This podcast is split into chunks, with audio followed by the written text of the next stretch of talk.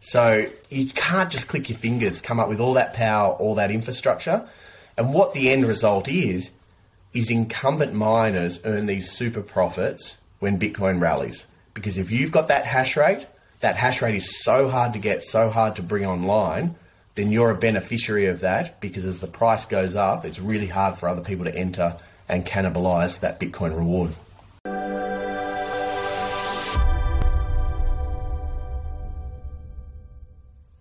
Hey, everybody, welcome back to the Blockware Intelligence Podcast. This week I have on Dan Roberts from Iris Energy. Dan, welcome. Thanks, Joe. Pleasure to be here. Awesome. Dan, for those that may not know who you are, I want to dive into what was your career background before Bitcoin and how did that lead you into the Bitcoin mining industry? So we first, uh, I say we, my brother Will and I are obviously the co-founders of Iris. We first came across Bitcoin probably late 2013. Uh, bought high, sold low, and high at that stage was you know 800 a thousand dollars. Um, and times change. But in terms of our traditional careers, my background was initially investment banking and then very much infrastructure development. Um, so spent time across Australia and Europe developing renewable energy projects, so wind, solar, etc. And then about 10, 11 years ago, jumped out of Macquarie Bank, the Australian Investment Bank, where I was doing that and helped set up an infrastructure funds management business based out of Sydney. And it was right place, right time. We grew to around 6 billion of infrastructure assets under management. Um, these are ports, airports, wind farms, solar farms, gas pipelines and basically deploying long dated pension fund, insurance company type money into these long dated assets. So we buy the asset, we devise a business plan, appoint management, and basically oversee the investments in these assets. Um, in parallel, my brother and co founder Will, he was also at Macquarie, the Australian Investment Bank, um, doing more traditional mining uh, finance, so debt, credit instruments, hedge in into gold, copper, iron ore, etc. And I guess if you triangulate the Bitcoin common interest, the mining background of Will, and the infrastructure background of myself, you can start seeing how we put the pieces together. Nice, I like it. I'm curious, how would you compare what you guys are doing at Irish Iris Energy compared to you know the other publicly traded Bitcoin miners? Yeah, look, and there's a few of them, um, and everyone's got a slightly different approach, um, which is good. You know, for capital markets, that's what you want as an investor. You want choice and you want variety, and it's an emerging sector, and different strategies will pay different dividends over time. But we very much, I guess, brought our institutional backgrounds and sought to overlay that experience into this new emerging sector um, and risk first. It goes to everything that we do. It's plan for the worst, it's hope for the best. Like our simple mentality is the upside is there. You're on the right side of this exponential tailwind being Bitcoin as the world starts to understand, appreciate what it is. Just don't stuff it up. Don't take risk. So if you use that as your lens, like every contract we sign, we make sure we've read really carefully. We don't do hosting agreements where our destiny is other people's hands. We don't do short term leases. We own and control all the infrastructure, the land. We directly interface with the power markets. Um, we build multi decade infrastructure. So we don't use old abandoned warehouses. We don't use temporary shipping containers. Um, we're really building a multi-decade platform because we believe in Bitcoin, we believe it's here to stay, and really, as long as you build a really solid foundation, then you're very much likely to do well. Yeah, I think owning and operating your own facilities like you guys are doing seems like a great way to reduce counterparty risk. And also seems to generally complement kind of the Bitcoin ethos of being sovereign and not having to depend on others. Can you expand more on maybe like why and how you guys are going about operating your own facilities? Yeah, and look, it, involves a lot of people. We've got over 100 people globally now. It's a fantastic team. Um, you need 10 to 15 people per site um, for, you know, roughly a 50 megawatt site, and there's scale benefits as you scale up beyond that. But in terms of how we went about that from a grassroots level, a lot of our backgrounds are in infrastructure renewables development, as I mentioned. I think the board and management team has collectively developed and built over $25 billion of infrastructure projects. And while a port and an airport and a gas pipeline, a wind farm, a solar farm, they, they all sound very different. There is a common thread there where it's a real asset. So, first of all, if you're looking to develop a new mining farm, where are you going to do it? So, you start with a screen. What sort of jurisdictions you're looking for, what sort of weather environment, what sort of power market, etc.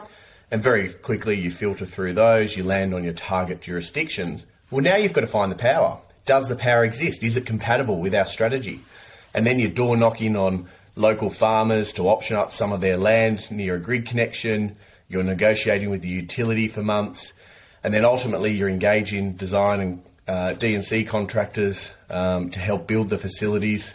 Um, so it's very much a traditional infrastructure lens that we've approached it through, and it really revolves around for us where can we procure power that is 100% renewable and the use of that energy is not conflicting with the market objectives in that jurisdiction. So our use of power can't be seen or can't actually push up power prices. It can't take power away from other users.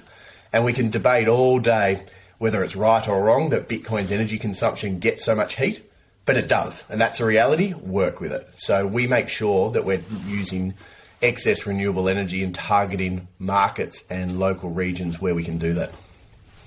Yeah. Since you have this, you know, deep background in, in energy, do you think it's possible? I know some people like to argue, as you were mentioning, that Bitcoin mining could potentially increase power prices for consumers. But is there like an argument potentially that Bitcoin mining is actually like decreasing power prices for consumers by taking on, you know, excess energy from power producers? Look, it, it is in the sense that it's a bit more nuanced. It's a time of day production and it's around the intermittency of renewables. And what you see in a lot of these Western jurisdictions, they've seen this heavy penetration of intermittent renewables because you've had supply side government policies just pushing wind and solar onto the grids, not only in the absence of no price signal, but fall in demand. You know, manufacturing industry's been hollowed out. Build out of residential rooftop solar um, is reducing net retail demand.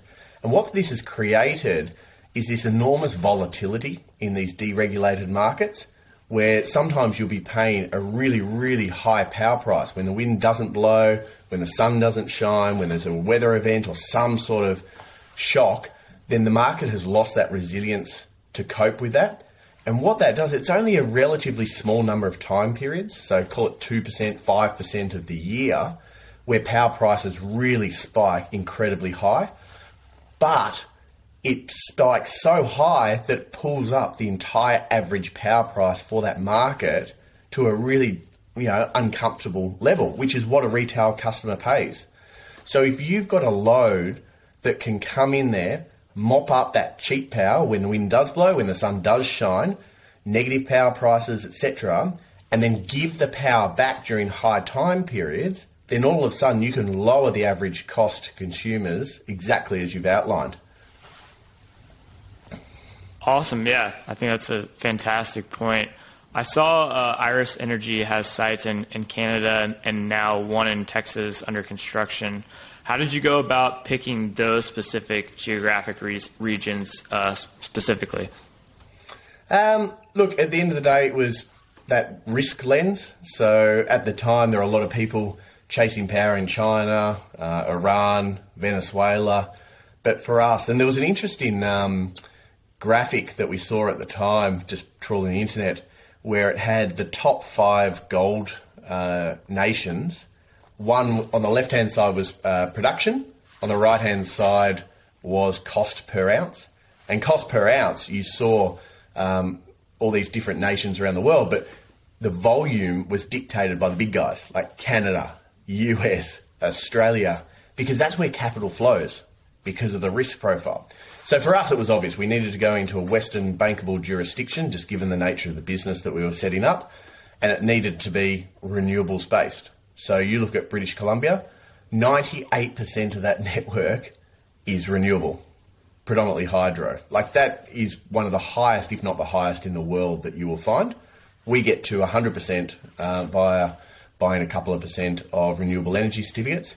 In Texas, up in the Panhandle region where we're located, there's around 32 gigawatts of wind and solar projects, and the transmission line is only 12 gigawatts to export that down to the load centres in the southeast, so Dallas and Houston.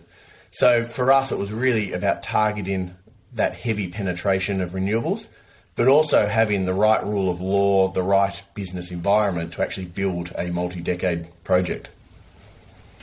Nice. Yeah, that makes a lot of sense. I'm curious to learn more about your treasury strategy. Like, what are you guys doing with the Bitcoin that you're mining now? I know a lot of miners have had a very troubling 2022, which is totally fair given all of the market conditions. But how are you guys managing, you know, the Bitcoin that you're mining?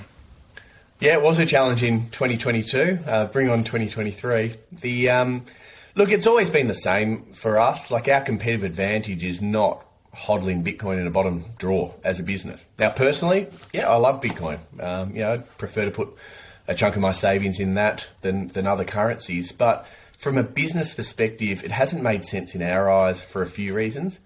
One, why are investors paying us to hold Bitcoin? Like, if, if that's the best use of capital, then why not distribute that cash back to investors and allow them to buy it themselves, cold storage it, make that investment decision? For us, it's a discrete investment decision that is separate to an operational business, which is Bitcoin mining. Second of all, you're doubling down on risk. Yes, it's great when we're in a bull market, everyone's going to the moon, and your P&L's going up, your balance sheet's going up. But as we've seen, on the way down, it works in reverse not only are you getting hit on your profit, but you're now getting hit on your balance sheet. And then it compounds. If you've borrowed capital cash or debt against that Bitcoin and your margin called, or you're forced to sell it um, because you need the capital to fund OPEX or residual CAPEX, then all of a sudden, not only have you unwound the ability to sell it um, to sell at that higher price, you're now forced to sell um, at a time in the market where you know most players in this industry would, would not be happy to. So for us, it's never really made that much sense. And I think also from our perspective is our only constraint is capital. We've got sites, we've got our data center design, we've got the ability to build out hundreds of megawatts of this infrastructure. It is only capital. And when the return on investment of every marginal dollar that you have is so high, then I believe that the best compounding strategy for investors in terms of Bitcoin exposure is to continue to reinvest in additional mining capacity. Even in the current market, what people don't understand is there's a natural capex hedge in this sector. You know, when Bitcoin was high last year, hardware prices are trading at 60, 70, 80 dollars a terahash. So it's expensive. But there's lots of money, share prices are high. Share prices are low, Bitcoin price is low today but so's the hardware. You can get it for some $20 a terahash. So your return on investment is still attractive even at the bottom of the market by virtue of that quite unique capex hedge. Yeah, I think that was a very interesting point. You have a great slide in, in one of your investor presentations about how now it's real world infrastructure that's kind of the key barrier to entry in the Bitcoin mining space. And there's kind of this natural lag between the price of Bitcoin and like hash rate and mining difficulty. Can you expand on this idea that you guys talk about a lot? And this was actually central to uh, Will and I deciding to set up this business. And you know, four four and a half years ago, we termed it the hash rate lag effect, and it refers to the fact that every Bitcoin cycle it is getting longer and harder for the hash rate to keep pace with the Bitcoin price. And if you st- look, go back a decade when people are mining on their computers and laptops, Bitcoin goes on a run. People can just switch on more laptops and computers, go down to your local store, plug them in in your parents' basement, hash rate goes up, and uh, mining profitability normalizes. But every cycle, it got longer and longer for that hash rate to keep pace with the price. And that was down to the absolute amount of real world infrastructure the real world has limits. You can't scale exponentially indefinitely in the real world. In the digital world, you can. We've seen it everywhere. The whole world's going online. The whole world's being digitized. We understand the exponential function in cyberspace. But when it comes to the real world, there are real limits. You know, there are limits around how many megawatts are available. There are limits around capital formation. There are limits around how quickly you can actually connect into a power network. In some jurisdictions, it can take three to five years from concept to actually getting that power. Um, back in the last bull run, which was the back end of 2017, 2018, when Bitcoin ran up to $19,000, $20,000, if you look at that cycle, it wasn't until September of 2018, so nine months after the end of the bull market, that the hash rate caught the price and normalized mining profitability. And that was after the price fell 70%. So you kind of extrapolate that going forward. And another way to think about it is anecdotally, there's kind of eight gigawatts, give or take, of power dedicated to Bitcoin. Now, Bitcoin, and unfortunately, this requires people to take a view on Bitcoin, it's the nature of the sector. But if you look at Bitcoin, in my view, it's not a $17,000 asset. Like gold parity alone and as gold 2.0, it's clearly better than being gold. At gold parity, it's $600,000 a coin. So if Bitcoin hangs around, it's not staying at $17,000. If Bitcoin goes back to even to $60,000, that's call it a 4x increase, to 4x the current power consumption of 8 gigawatts is another 24 gigawatts of power. Now, for a lot of people on listening to this, that might sound abstract. What does that actually mean? Well, one reference point the entire global data center industry is only 23. So you can't just click your fingers, come up with all that power, all that infrastructure. And what the end result is, is incumbent miners earn these super profits when Bitcoin rallies. Because if you've got that hash rate, that hash rate is so hard to get, so hard to bring online then you're a beneficiary of that because as the price goes up, it's really hard for other people to enter and cannibalize that Bitcoin reward. Yeah, I think that was very well said. At Blockware, we definitely have a similar thesis on the profits for incumbent miners when there is another bull cycle will continue to be massive and the lag between deploying more hash rate is, is going to be longer. And yeah, it's interesting to think about how, hey, even if Bitcoin – if somehow Bitcoin becomes gold 2.0 and it's an, actually a $600,000 asset, that's a lot of power that's going to need to come online, even if it's you know sometime after the next halving. That's still a ton of new Bitcoin that are being mined, and someone's going to be mining them. So I think you made some fantastic points there. Um, what's it like running a, a, publicly traded Bitcoin mining company? I mean, I know you, you've been involved somewhat with the Bitcoin space for quite some time, so you're you know that it's volatile, but did you expect this much volatility, you know, going into 2022? Absolutely not. Um, look, if you could script your first 12 months uh, running a public company, you wouldn't have written this down. Um, wowee. It was, um, it, it, was a year that threw everything at us. Um, I think we've responded accordingly. We've fought. It's been tough, um, but we've come out the other end um, we're feeling really optimistic about the business. We've assembled a great group of people, you know, 160, soon to be 180 megawatts of what we think is industry leading infrastructure, and we're in a really good position heading into the next cycle. Um, would you stay re- prefer to stay private? Would you prefer to stay different? Look, at the end of the day, we are where we are. Um, we happen to list near the top of the market. You know, you'd love to say that that was deliberate, but it's not. Like you, you just you, you're building a business, you need capital. The best pathway to capital in this sector remains um, the listed market, and um, you know, once the market turns, we're um, you know, we feel like we're in a good spot. Yeah, absolutely.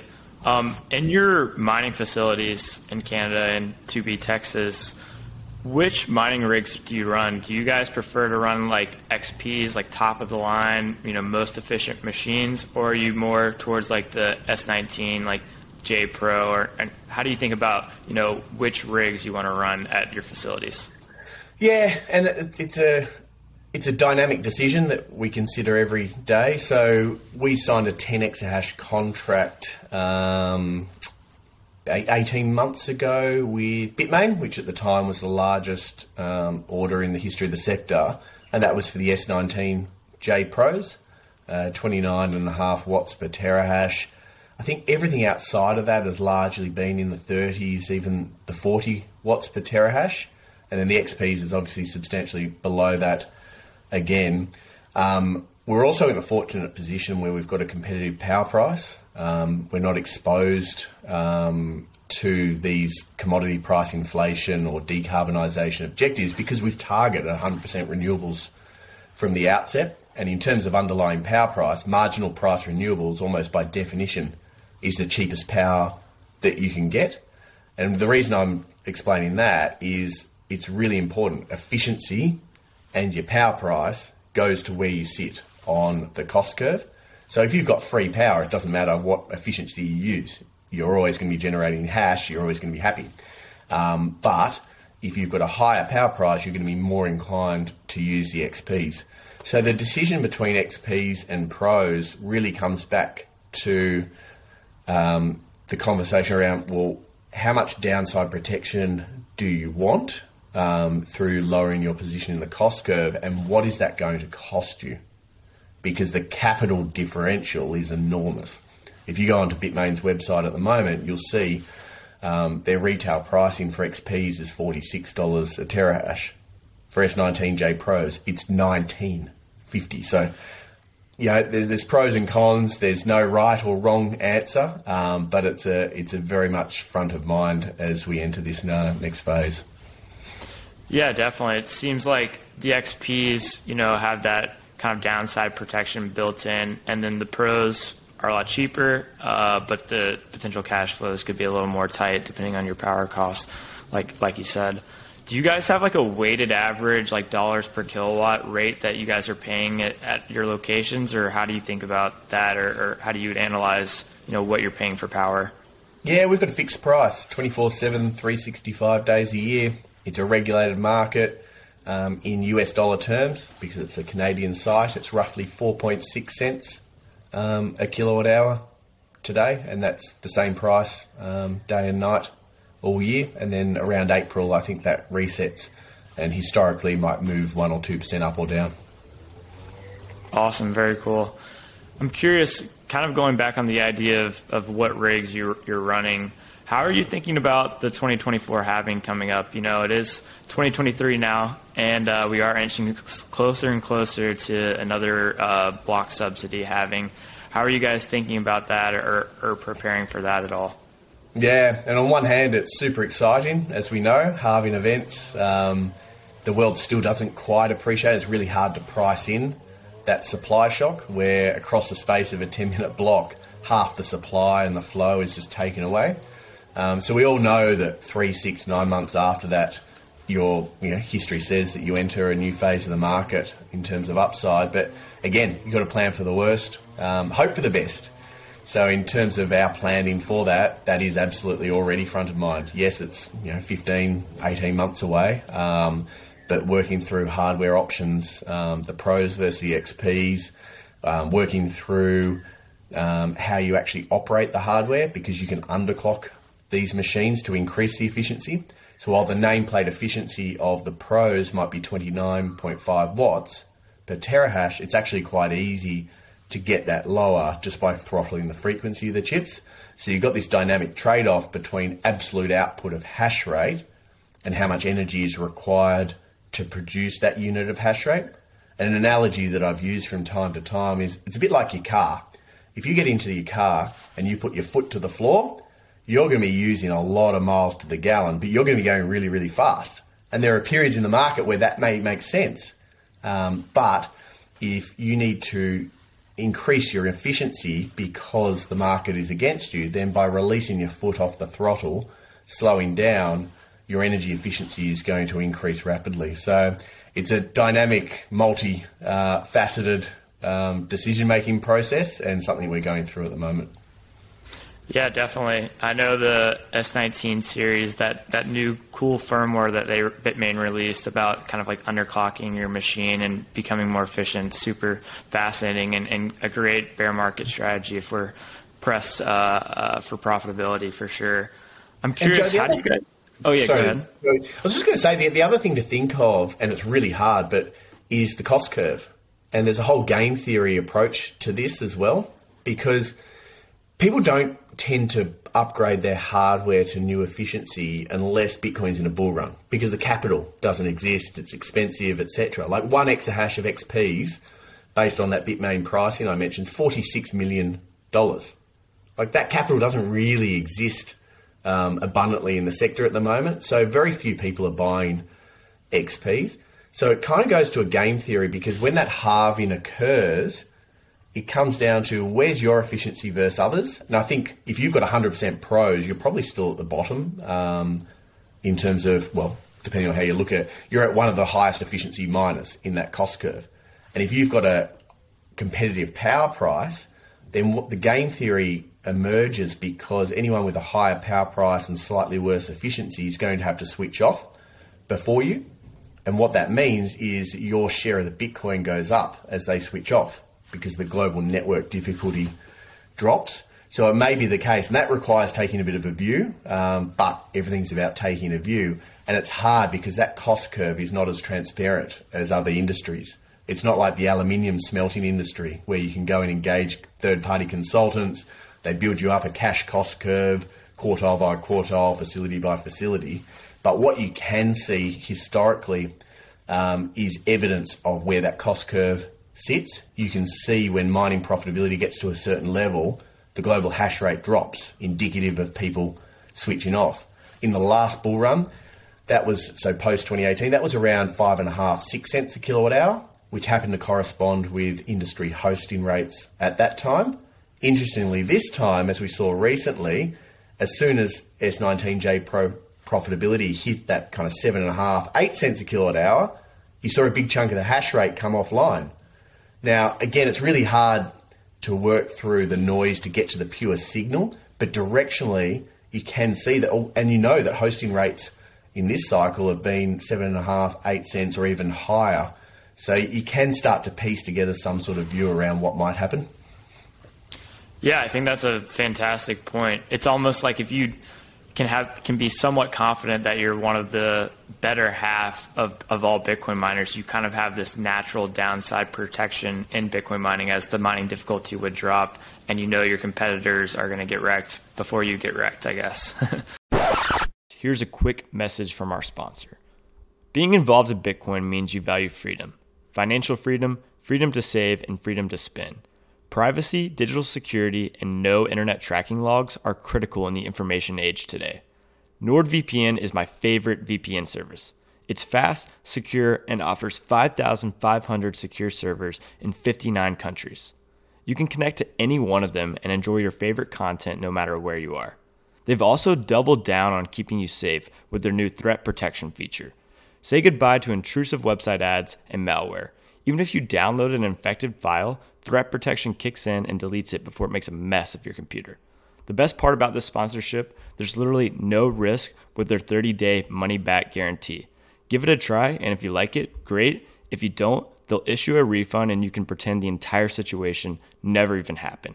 Check out our link, nordvpn.com slash blockware, to get your subscription started today.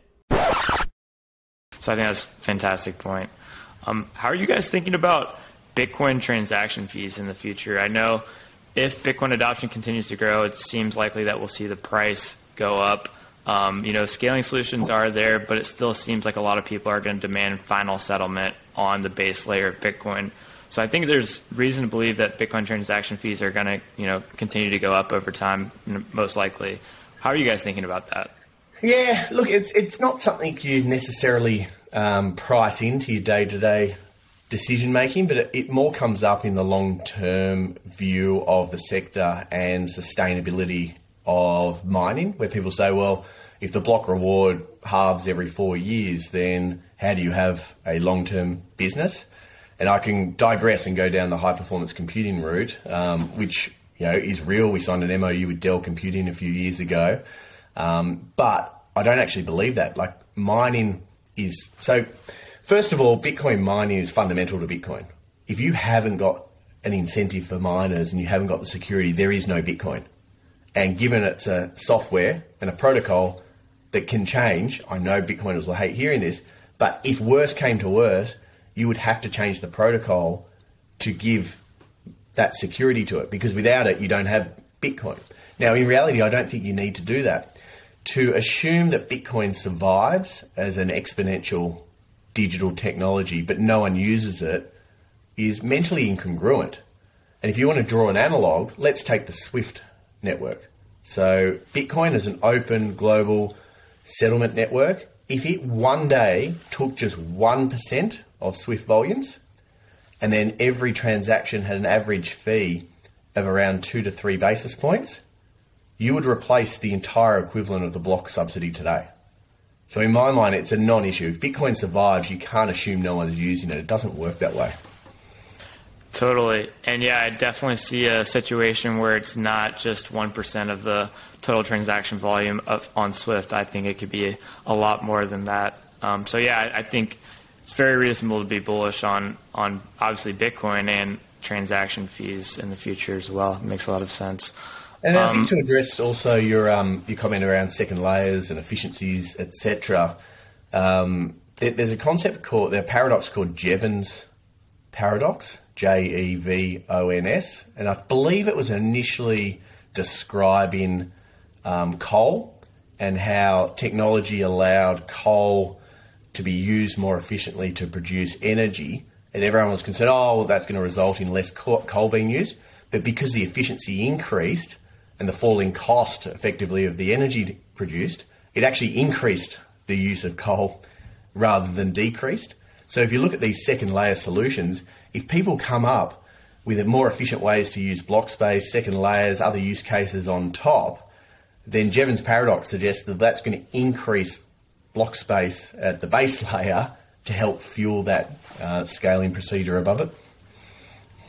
Yeah, absolutely. There's a lot of reasons to be bullish on, on, on people transacting on, on base layer Bitcoin and efficiently using that, that block space and paying for it as well. Um, because it's probably going to be pretty scarce and, and pretty competitive as Bitcoin adoption goes from, you know, arguably less than 1% of the world to everybody. um, it's also a, um, it's also a really interesting um, demand supply dynamic. So if you look at the economics of block space, it's fascinating because let's let's say there's a megabyte worth of data. I know it's far more complex, but just for illustrative purposes, if you've got transactions that aggregate to less than one megabyte, there's no fee pressure because you know you're going to get processed really quickly. So up until a megabyte, transaction fees are relatively low. But as soon as you get one transaction pushing the block space or the demand for block space above one megabyte, all of a sudden people are having to compete. So you've got this really interesting um, fee proposition where under a megabyte of aggregate demand on average, fees remain very low. But as soon as there's some activity in the market and demand for block space exceeds that cap, all of a sudden you see a fee market roar into action and you see um, fees explode. Yeah, absolutely. Uh, I mean, you can go back and look at some of the blocks back in 2017 and, and even I'm sure 2021, and some of the blocks had 10 bitcoins worth of transaction fees just because of exactly like you're talking about.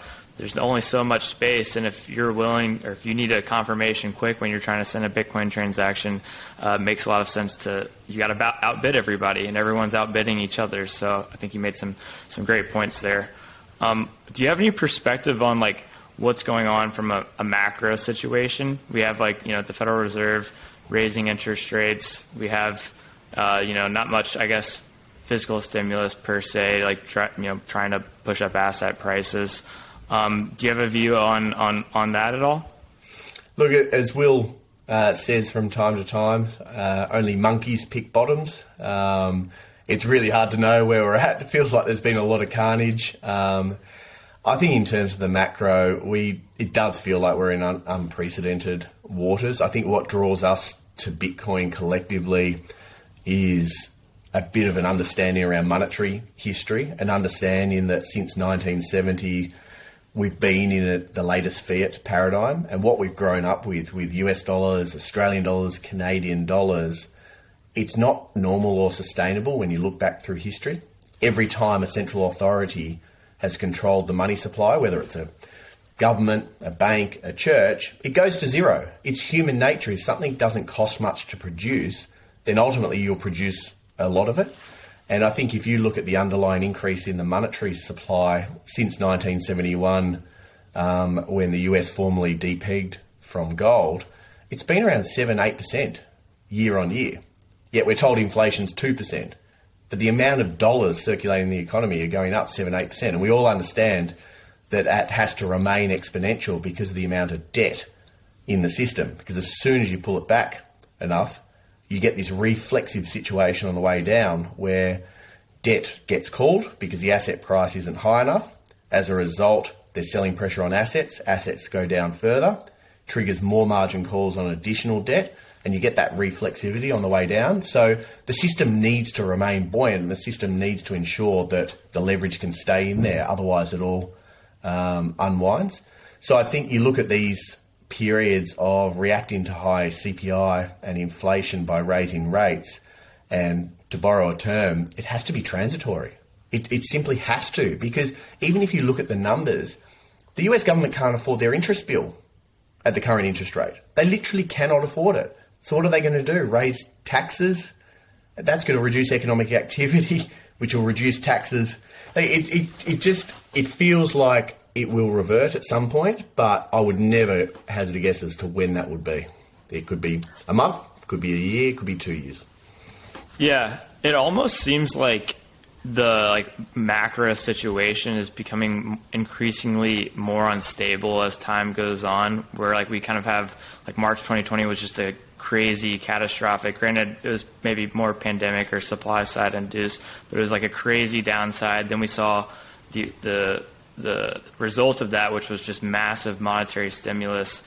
Do you think that it's going to get like more volatile and the swings will get crazier and crazier or do you think this was just kind of like a temporary one-time thing and maybe we'll go back to more normal like 2% inflation instead of these crazy swings that we're kind of experiencing? Yeah look it, it's hard to know it's it's something that's all new to us but the way i conceptually visualize it is through that leverage lens if you've got a company with relatively low leverage then the value of the equity in that is going to be less volatile than a business that is geared up 90%. So as the leverage increases over time, as you print more capital, um, and the financialization of the world continues to accelerate, then that feels like it's going to continue to exacerbate the ups and the downs. Um, I mean, people always love to say, "Oh, Bitcoin's a bubble; it's going to pop," and yeah, it has. It's had five or six bubbles, and eventually people will realise that it's um, it, it's a bubble in a short time frame, but it's not going anywhere. But if you go and look at the money supply, that's going parabolic. You know, I've had the numbers before. It's it, they've gone like hundred x more um, over the last fifty years. So I, I think when you look at it through that lens, it does feel like the volatility in nominal terms, in terms of US dollars, um, is only likely to go one way, i.e., increase. Yeah, I agree. Um, since you have traditional like capital markets experience, you worked at an investment bank. Um, why do you think that a lot of traditional finance may not be, you know, the largest Bitcoin bulls still? I know, like you said, it's very volatile and it goes through obvious, obviously multiple price cycles. But why do you think the traditional finance type, Wall Street type, uh, is, kind of slow to understand and, and maybe adopt Bitcoin? You, you don't want to believe it.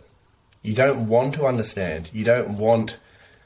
It's really mentally inconvenient to be forced to look at the system that you've operated in your entire life and say, hang on, this isn't the solid bedrock that I thought it was. Um, and I think over time, as people start to see cracks, they start to see flaws, they start to explore, well, hang on, where does this end with all this money printing? Um, I think that's how you see adoption and people's eyes start to open up as to where this all ends. And, and people are busy. Like people are going through their lives, they're making good money, bankers are still getting really good bonuses.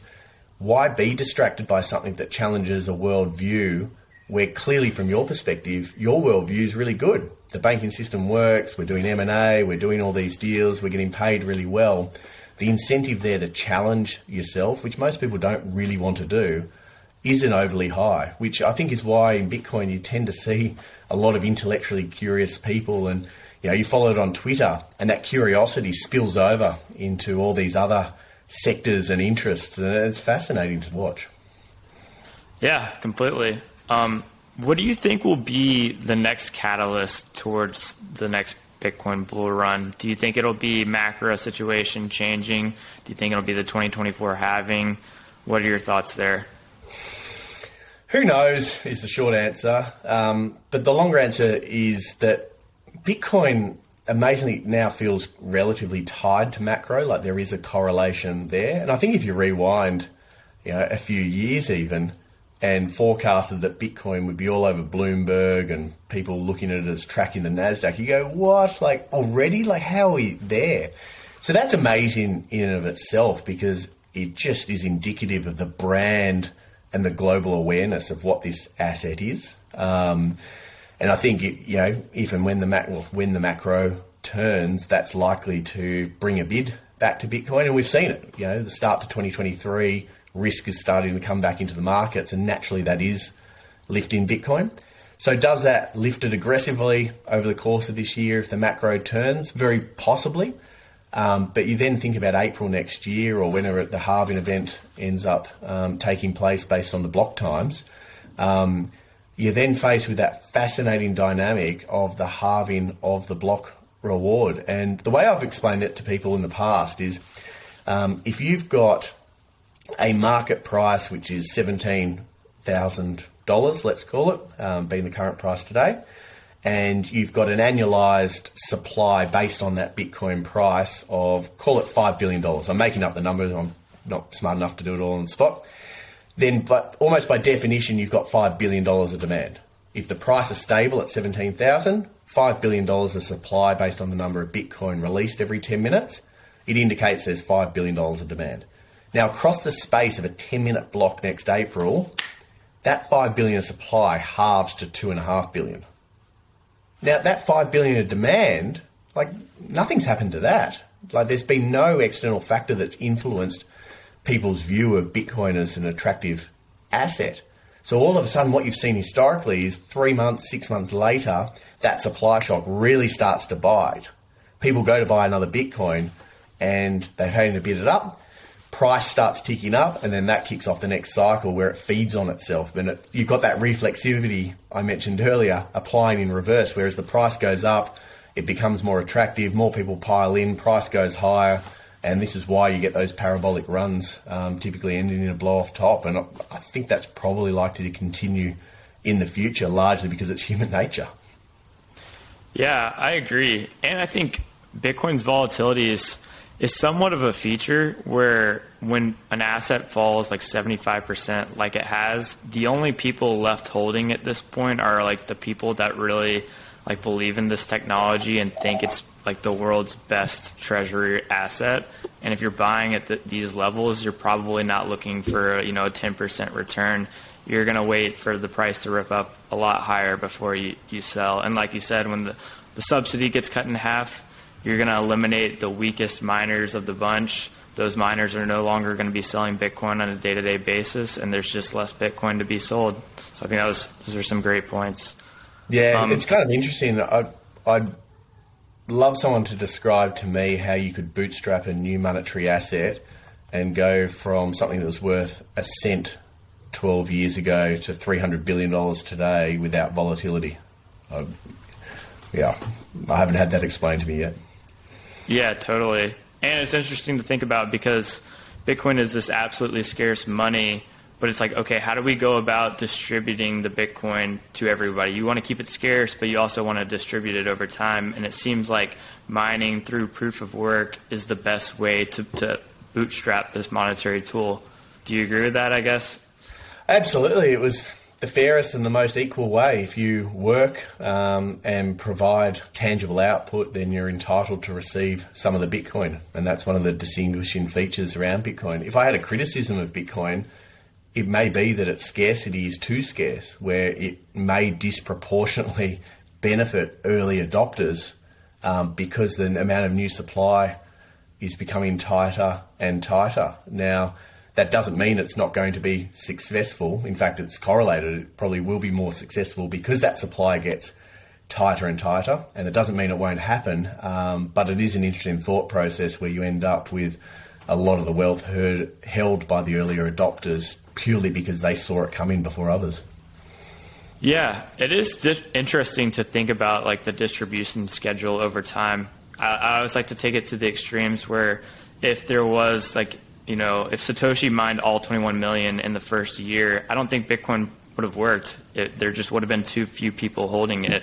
Whereas with the halvings every four years, you know, maybe that was too short of a time. Maybe it was just right. It was kind of hard to know. I don't know. Do you think the ha- do you think it should have been more than four years, or do you think it should have been less than four years, or, or any opinion there? No, not not really. I, I think, and I think the volatility means that you do get that distribution over time. Like, yeah, when you're getting ten to fifty x moves every few years um, through these cycles, there's only a few people that could actually hold a big stack of their Bitcoin over a decade and actually absorb that wealth. So I think that naturally gets flushed out and distributed every cycle. Um, and you see the parabolic run up, um, everyone's getting rich, all of a sudden it blows off. You get people like us in 2013 that bought on the way up, it crashes, you say silly magic internet money, you dump it on the way down. And all the early adopters that, you know, are still sitting on a 20, 30x, they probably sell a few. They buy their Lambos, they buy their yachts, etc. Price comes down, finds this floor um, where people are nibbling away and bottom drawing it, and eventually you get that next supply shock, which catalyzes another run. Totally. It definitely seems like a lot of the early adopters eventually end up with less Bitcoin than they have, uh, or than they started with, for exactly those reasons. I think that was, that was a great point. Last question. Um, what's your like long-term bullish case for Bitcoin. Like in my mind, I see three potential scenarios. One where it's digital gold, and I kind of think that's like the bearish case. Two would be like a treasury asset where people are using it maybe to, to settle like a Swift network and they're using it to store wealth. And then three is like the ultimate bullish case where Bitcoin is like a world currency. Where do you sit on that scale? Are you trying to take it more one step at a time? Yeah, to be honest, one step at a time. Um, because you know, you look at gold; it's it's such a good analogy or analog because gold derives its value through those monetary characteristics of transferability, durability, scarcity, etc. And when you overlay Bitcoin's monetary attributes against that, it's an order of magnitude better. Uh, in a world where all these digital and social networks are disrupting their physical equivalents, the, the pathway from seventeen thousand dollars today to six hundred thousand dollars being the equivalent of gold's market cap, being twelve trillion dollars divided by twenty one million. It's a really easy mental framework to get your head around, and you don't need to believe anything more. Now, the reality is that Bitcoin could be a lot more. When you look at the financialization of the world and this money printing since 1970 of 7 8% year on year, people are forced to gamble with their savings. They're forced to go and buy real estate. They're forced to go and buy the NASDAQ. They're forced to take risk, pay all these advisors 1 2% fees to get access to something that, that will hopefully just preserve their purchasing power, not even grow it. So when you look at global real estate of you know 320 trillion dollars, and you say, well, how much of that value in real estate is attributable to its value in use, so its utility and ability to live in it, and how much of it is used as a store of value, I don't know. But $320 trillion is $17 million per Bitcoin. So is there something between the 600,000 and the 17 million that implies that Bitcoin has cannibalized a little bit of real estate's utility as a store of value? Because again, if you overlay Bitcoin as a store of value, it's more scarce, it's more transportable, it's more divisible, it's more liquid um, etc. And you can work backwards through global bonds, you know, 120 trillion dollars, physical money, 40 trillion. Uh, but there's a lot of unknowns in this world, and I just look at it as gold 2.0, 600,000 a coin versus 17,000 a coin. Gee whiz, if Bitcoin hangs around, it feels like you're on the right side. Yeah, absolutely. Six hundred thousand a coin would would do great for a lot of us. um, I think that's a great spot to end it, Dan. Uh, where can people learn more about you and learn more about Iris Energy? Yeah, look, I'm on Twitter, Dan Roberts 0101. Um, Iris Energy um, has got a handle as well. Our website. Um, we're a public company. We're not we're not hard to hard to find. Um, and if anyone would like to follow up, very happy to uh, engage further.